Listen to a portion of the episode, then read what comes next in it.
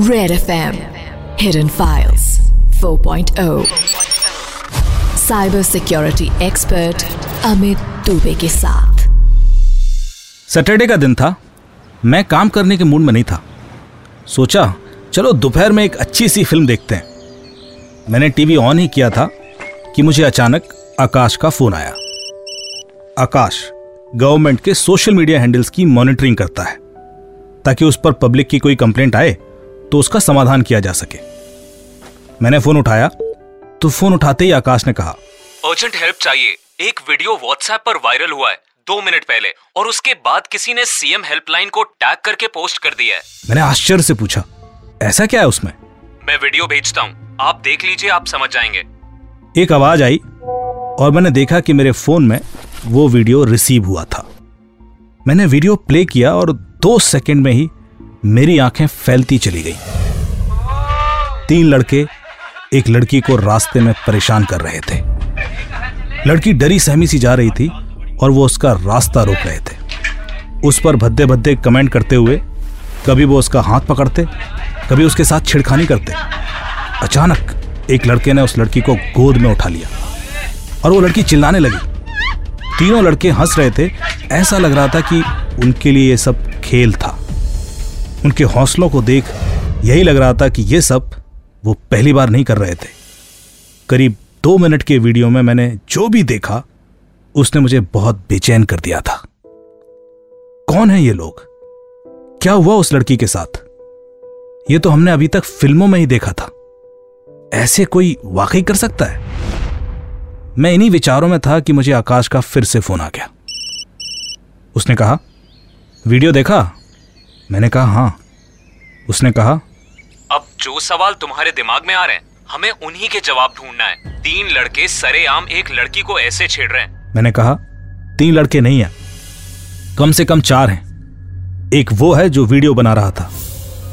लड़की school dress में थी पर लड़के उससे उम्र में काफ़ी बड़े थे तो शायद वो उसके साथ के नहीं थे। मैंने पूछा वीडियो सिर्फ़ व्हाट्सएप पर ही है या कहीं और भी अपलोड हुआ है? आकाश ने कहा हमने चेक नहीं किया अभी। मैंने पूछा कुछ अंदाज़ा है वीडियो कब का है? कुछ पता नहीं सर। नया भी हो सकता है और पुराना भी।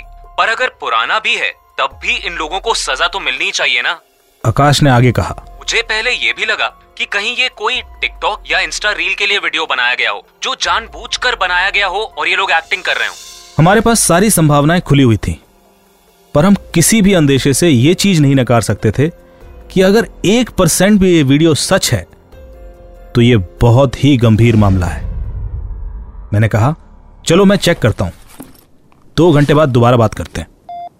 मैंने वीडियो का मेटा डेटा देखा तो उसमें वीडियो क्रिएशन का डेट एंड टाइम नहीं था, जिससे यह पता नहीं लग पा रहा था कि यह वीडियो कब क्रिएट हुआ है। मेटा डेटा हर एक वीडियो के अंदर कुछ एडिशनल इंफॉर्मेशन होती हैं, जिससे कि हम उसकी क्रिएशन डेट किस डिवाइस से रिकॉर्ड हुआ? और कई बार लोकेशन का भी पता लगा सकते हैं। पर व्हाट्सएप पर ट्रांसमिशन के टाइम पर वीडियो में से कई सारा मेटा डेटा रिमूव हो जाता है। इसलिए डिवाइस आईडी और बहुत सारी यूजफुल डिटेल्स वीडियो से नहीं मिल पा रही थी। हमने ओसिन टूल के थ्रू भी सर्च किया। OSINT tool open source intelligence tools होते हैं, जिनके द्वारा इंटरनेट पर किसी भी कंटेंट को ढूंढा जा सकता है। हम देखना चाहते थे कि YouTube, Instagram और सभी सोशल मीडिया प्लेटफॉर्म्स पर कि कहीं भी किसी ने भी ये वीडियो अपलोड किया हो तो या इससे रिलेटेड कोई न्यूज़ हो तो पर काफ़ी एफर्ट्स के बाद भी कोई रेफरेंस नहीं मिल रहा था। मैं बार बार वीडियो को देख रहा था और समझने की कोशिश कर रहा था कि यह वीडियो कहाँ का हो सकता है। बातचीत हिंदी में थी और वीडियो किसी गाँव या कस्बे का लग रहा था। कच्ची सड़क थी एक तरफ़ शायद किसी खेत या फैक्ट्री की चहर दीवारी थी और दूसरी तरफ़ कुछ खेत। पगडंडी के दोनों तरफ़ कुछ बड़े बड़े पेड़ भी थे। मैंने पहले आवाज़ के सैंपल्स अलग किए, फिर frame by frame data analysis करना शुरू किया। अचानक मैंने देखा कि बैकग्राउंड में जो बाउंड्री वॉल है, उस दीवार पर कुछ लिखा हुआ था। मैंने उसे पढ़ने की कोशिश की, पर वो साफ़ साफ़ दिख नहीं रहा था। मैंने एक वीडियो क्वालिटी इन्हांसमेंट टूल के थ्रू वो फ्रेम इन्हांस करना शुरू किया। तो कुछ उभर कर सामने आ गया। ये किसी कोचिंग का एडवर्टीजमेंट था। आस्था कोचिंग सेंटर और उसके साथ एक नंबर भी था। बहुत कोशिश करने पर भी हम उस नंबर की पूरी डिजिट्स नहीं निकाल पाए। पर हम करीब छह डिजिट्स आइडेंटिफाई कर पा रहे थे। कैमरे एंगल की वजह से लास्ट की चार डिजिट्स बिल्कुल भी क्लियर नहीं थी। उन चार डिजिट्स के डिफरेंट कॉम्बिनेशन भी ट्राई करते तो करीब दस हज़ार पॉसिबिलिटीज थी। इस बीच आकाश का दोबारा फ़ोन आया। कुछ पता लगा सर? मैंने अभी तक गैस की हुई सारी अपडेट्स उसे दी तो उसने कहा सर ये कोई गवर्नमेंट स्कूल के बच्चे लगते हैं। क्या हिंदी बेल्ट के सारे गवर्नमेंट स्कूल्स में पूछा जाए कि कोई इन्हें पहचान पाए? मैंने कहा ज़रूरी नहीं कि ये ड्रेस सिर्फ़ गवर्नमेंट स्कूल के बच्चे ही पहनते हो पर फिर भी आइडिया बुरा नहीं है। कोशिश करके देख लो। हमने एक स्क्रिप्ट लिखी और ट्रू कॉलर के पेड लाइसेंस के थ्रू वो सारे नंबर्स ट्राई करके ये निकालने की कोशिश की कि इनमें से कौन सा नंबर किसी कोचिंग इंस्टीट्यूट का हो सकता है। ज़रूरी नहीं था कि ट्रू कॉलर पर यह नाम कोचिंग इंस्टीट्यूट के नाम से मिल भी पाए। फिर भी कोशिश करने में कोई हर्ज नहीं था। सोच ये थी कि अगर हमें यह नंबर मिल जाए तो फिर उसको कांटेक्ट करके हम इस एरिया और इस लोकेलिटी तक पहुँच सकते हैं।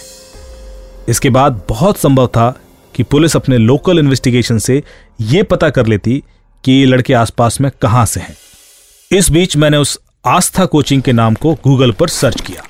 उन सभी एरियाज़ में जहाँ हिंदी बोली जाती है, हमें करीब तेईस ऐसी लोकेशंस मिली, जहाँ इस नाम से या मिलते जुलते नाम से कोचिंग इंस्टीट्यूट चल रहे थे।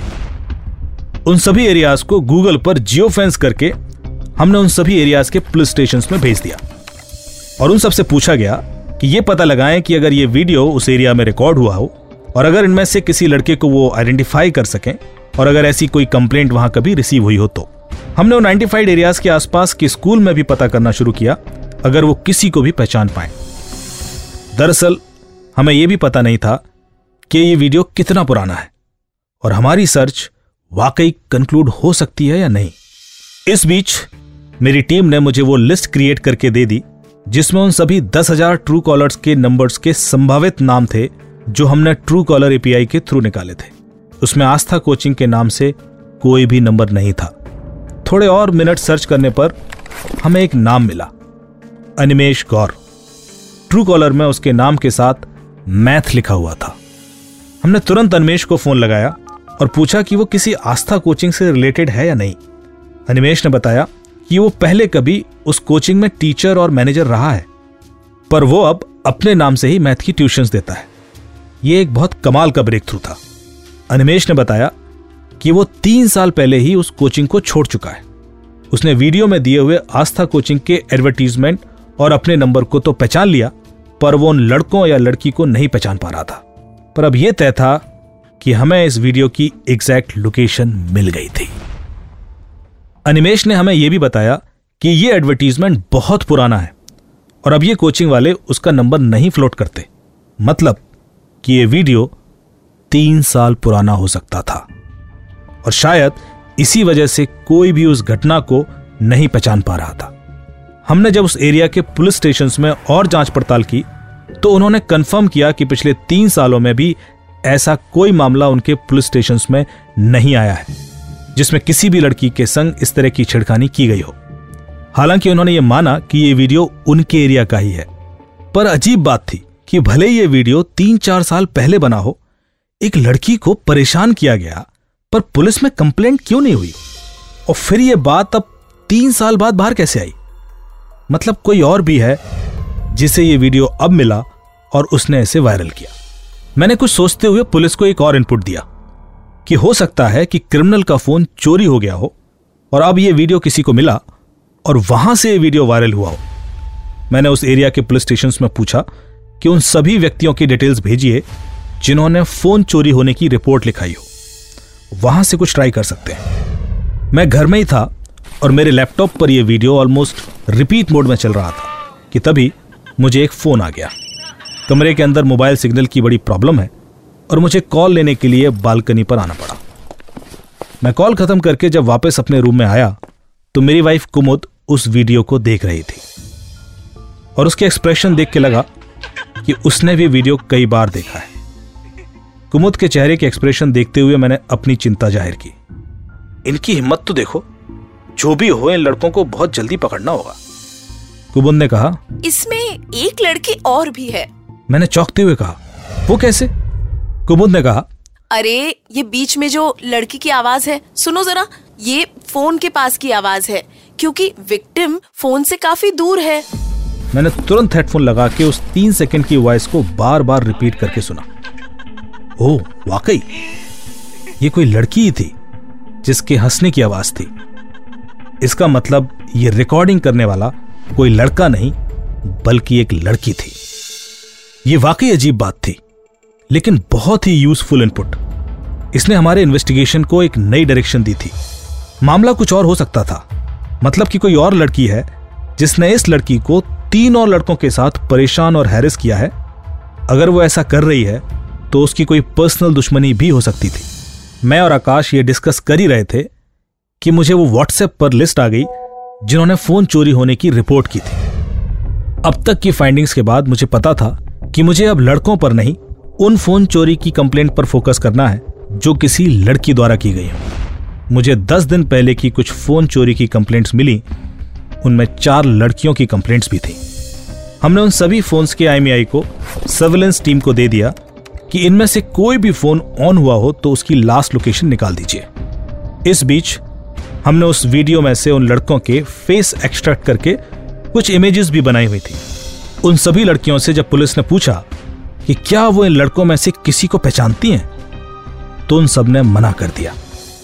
पर लोकल पुलिस ऑफिसर ने मुझे एक इनपुट दिया कि इनमें से एक लड़की फ़ोटोज़ देख के थोड़ा घबरा गई थी और वो लड़की शायद इनको जानती थी। इससे पहले कि हम उस लड़की के पीछे और जाँच पड़ताल करें, उस लड़की का जो फ़ोन चोरी हुआ था, उसकी हमें लास्ट लोकेशन मिल गई। वो फ़ोन अभी भी एक्टिव था और कोई उसे यूज़ कर रहा था। पुलिस ने उस चोर को पकड़ा और जब पूछताछ की गई तो उसने बता दिया कि चोरी का फ़ोन उसके पास ही है और उसमें से ये वीडियो उसी ने कई जगह भेजा था। उस फ़ोन को जब्त करके वो सारे एविडेंसेस रिकवर किए गए और उसके बाद उस लड़की को पूछताछ के लिए बुलाया गया, जिसका कि फ़ोन चोरी हुआ था। कहानी के सिरे धीरे धीरे खुलना शुरू हुए। ये लड़की उस गाँव के सरपंच की लड़की थी। आपसी रंजिश और जलन के चलते इसने उस लड़की को डराने के लिए ये प्लान बनाया। वीडियो में जो लड़के दिख रहे थे, वो दरअसल उस एरिया के ही नहीं थे, बल्कि किसी और गाँव से थे, और इस लड़की ने उन्हें बुलाया था। वीडियो लड़की ने ही शूट किया था, और उसके बाद विक्टिम की फैमिली इतनी डर गई कि वो लोग गाँव छोड़ के ही चले गए थे। पुरानी घटना और बाहर के लोग, इस वजह से शायद कोई हमारी हेल्प नहीं कर पा रहा था। पर कैसे? एक सिंपल फ़ोन चोरी की रिपोर्ट ने एक तीन साल पुराने क्रिमिनल्स को पकड़ने में हमारी मदद की जिसमें क्रिमिनल्स शायद ये भूल ही चुके थे कि उन्होंने कोई क्राइम भी किया था। लेकिन फ़िलहाल सुन लीजिए हमारे आज के एक्सपर्ट मिस्टर यासीन किचलू जी से कि इस तरह के साइबर क्राइम से आप कैसे सेफ़ रह सकते हैं। यासीन जी नमस्कार। आदाब। सर आपसे जानना चाहेंगे कि हम आज के इस केस से क्या सीख सकते हैं। आज हम बात करेंगे डिजिटल फुटप्रिंट की। इसमें यह ख्याल रखना है कि कोई भी वीडियो या पिक पोस्ट करने से पहले हज़ार बार सोचना चाहिए। जो आप पोस्ट कर रहे हैं, उसका digital footprint internet cyber space पर रहता है, वो डिलीट नहीं होता है। तो कई साल बाद आपका वो पिक या आपका वो वीडियो आपको परेशान कर सकता है। सेकंड कोई भी पिक या वीडियो का आप जो आपके लिए ज़रूरी है उसका आप फोल्डर बना सकते हैं और उस फोल्डर को आप पासवर्ड लगा के वेल प्रोटेक्टेड रख सकते हैं, जिससे कि अगर आपका फ़ोन कभी चोरी भी होगा तो कोई उसको आपके डेटा को एक्सेस नहीं कर सकता है। और आखिर में मैं ये कहूँगा कि किसी भी साइबर क्राइम को जो ही जब कमिट होता है तो उसको साइबर पुलिस स्टेशन या W W dot cyber crime dot government dot in में ज़रूर रिपोर्ट करें क्योंकि आपकी रिपोर्टिंग से ही आ, साइबर क्रिमिनल पकड़ा जाएगा और उनके हौसले कम हो सकते हैं। Thank you thank you so much Yasin sir बहुत ज़रूरी है कि हमारे लिसनर्स आपकी साइबर टिप को समझें और उस पर अमल करें। डेमोक्रेसी हो या साइबर सिक्योरिटी सवाल पूछना हर जगह ज़रूरी होता है। हाय मैं हूँ cyber security expert Amit Dubey. आप सुन रहे हैं हिडन फाइल्स 4.0 और अब वक्त आ गया है आप में से किसी एक के सवाल का जवाब देने का। तो आइए सुनते हैं कि आज का सवाल हमसे किसने पूछा है। हाय अमित सर मेरा नाम नवीन है और मैं पूछना चाहता हूँ कि वैलेंटाइंस वीक पर किस तरह के साइबर क्राइम्स होते हैं और हमें क्या ध्यान रखना चाहिए इसमें और इनसे कैसे बचना चाहिए? नवीन जी ये बहुत ही ज़रूरी सवाल आपने पूछा है क्योंकि जब भी ऐसे ओकेजन्स आते हैं साइबर क्रिमिनल्स एक्टिव हो जाते हैं और वो अलग अलग तरीकों से आपको लूटने की कोशिश करते हैं। वैलेंटाइंस वीक में भी आपके पास ऐसे मैसेजेस आएँगे जहाँ पर लुभाव ने ऑफ़र दिए जाएँगे आपको कि आपको हैवी डिस्काउंट मिल रहा है, यदि आप अपने फ्रेंड्स के साथ जाते हैं वहाँ चाहे वो रेस्टोरेंट हो या होटल्स हों या रिसोर्ट्स हों। कई बार आपको फ़ोन कॉल भी आएँगे एसएमएस भी आएँगे। किसी भी ऐसे ओवर लुक्रेटिव ऑफ़र को बिना जाँच पड़ताल के फॉलो ना करें, ना कोई ऐसी कोई लिंक क्लिक करें, ना उनके द्वारा यदि कहा जाए क्योंकि एप्लीकेशन इंस्टॉल करना है तो वो कतई ना करें। अभी ये भी देखा गया है कि वीडियो कॉल्स पर लोगों को ट्रैप किया जाता है। वो वीडियो कॉल या तो फेसबुक पर आती है या व्हाट्सएप पर आती है या किसी भी दूसरे मैसेजिंग प्लेटफॉर्म्स पर आती है और उसके बाद जो वीडियो कॉल पिक कर लेता है, सामने अचानक से उसको कोई लड़की दिखाई देती है, जो जो कि कपड़े नहीं पहने होती है और उसके बाद उसका वीडियो बन जाता है। ऐसे ट्रैप भी इस दौरान बहुत होंगे। तो मेरी सलाह है कि किसी भी ऐसे वीडियो कॉल को ना पिक करें जिस व्यक्ति को आप नहीं जानते। ध्यान रखें, सचेत रहें और लोगों को भी बताएँ ताकि वो अपने आप को सुरक्षित रख सकें। तो ये था आपके सवाल का जवाब, नवीन। और नवीन की तरह ही आपके भी कोई सवाल हैं तो seven five three one nine three five nine three five हमारा व्हाट्सएप नंबर है। इसके अलावा ट्विटर पर एट साइबर दुबे और फेसबुक पर रूट सिक्सटी फोर फाउंडेशन के पेज पर आप हमें ढूंढ सकते हैं। इन सबसे ज़्यादा ज़रूरी है कि आप हिडन फाइल्स पॉडकास्ट को फिर से सुन सकते हैं और बाकी सबको सुना सकते हैं रेड एफएम इंडिया ऐप और बाकी लीडिंग प्लेटफॉर्म्स पर। फ़िलहाल, आज के लिए इतना ही। हम आपसे मिलेंगे अगले हफ़्ते। तब तक के लिए stay safe and secure Red FM बजाते रहो। Red F M hidden files 4.0 cyber security expert Amit Dubey के साथ।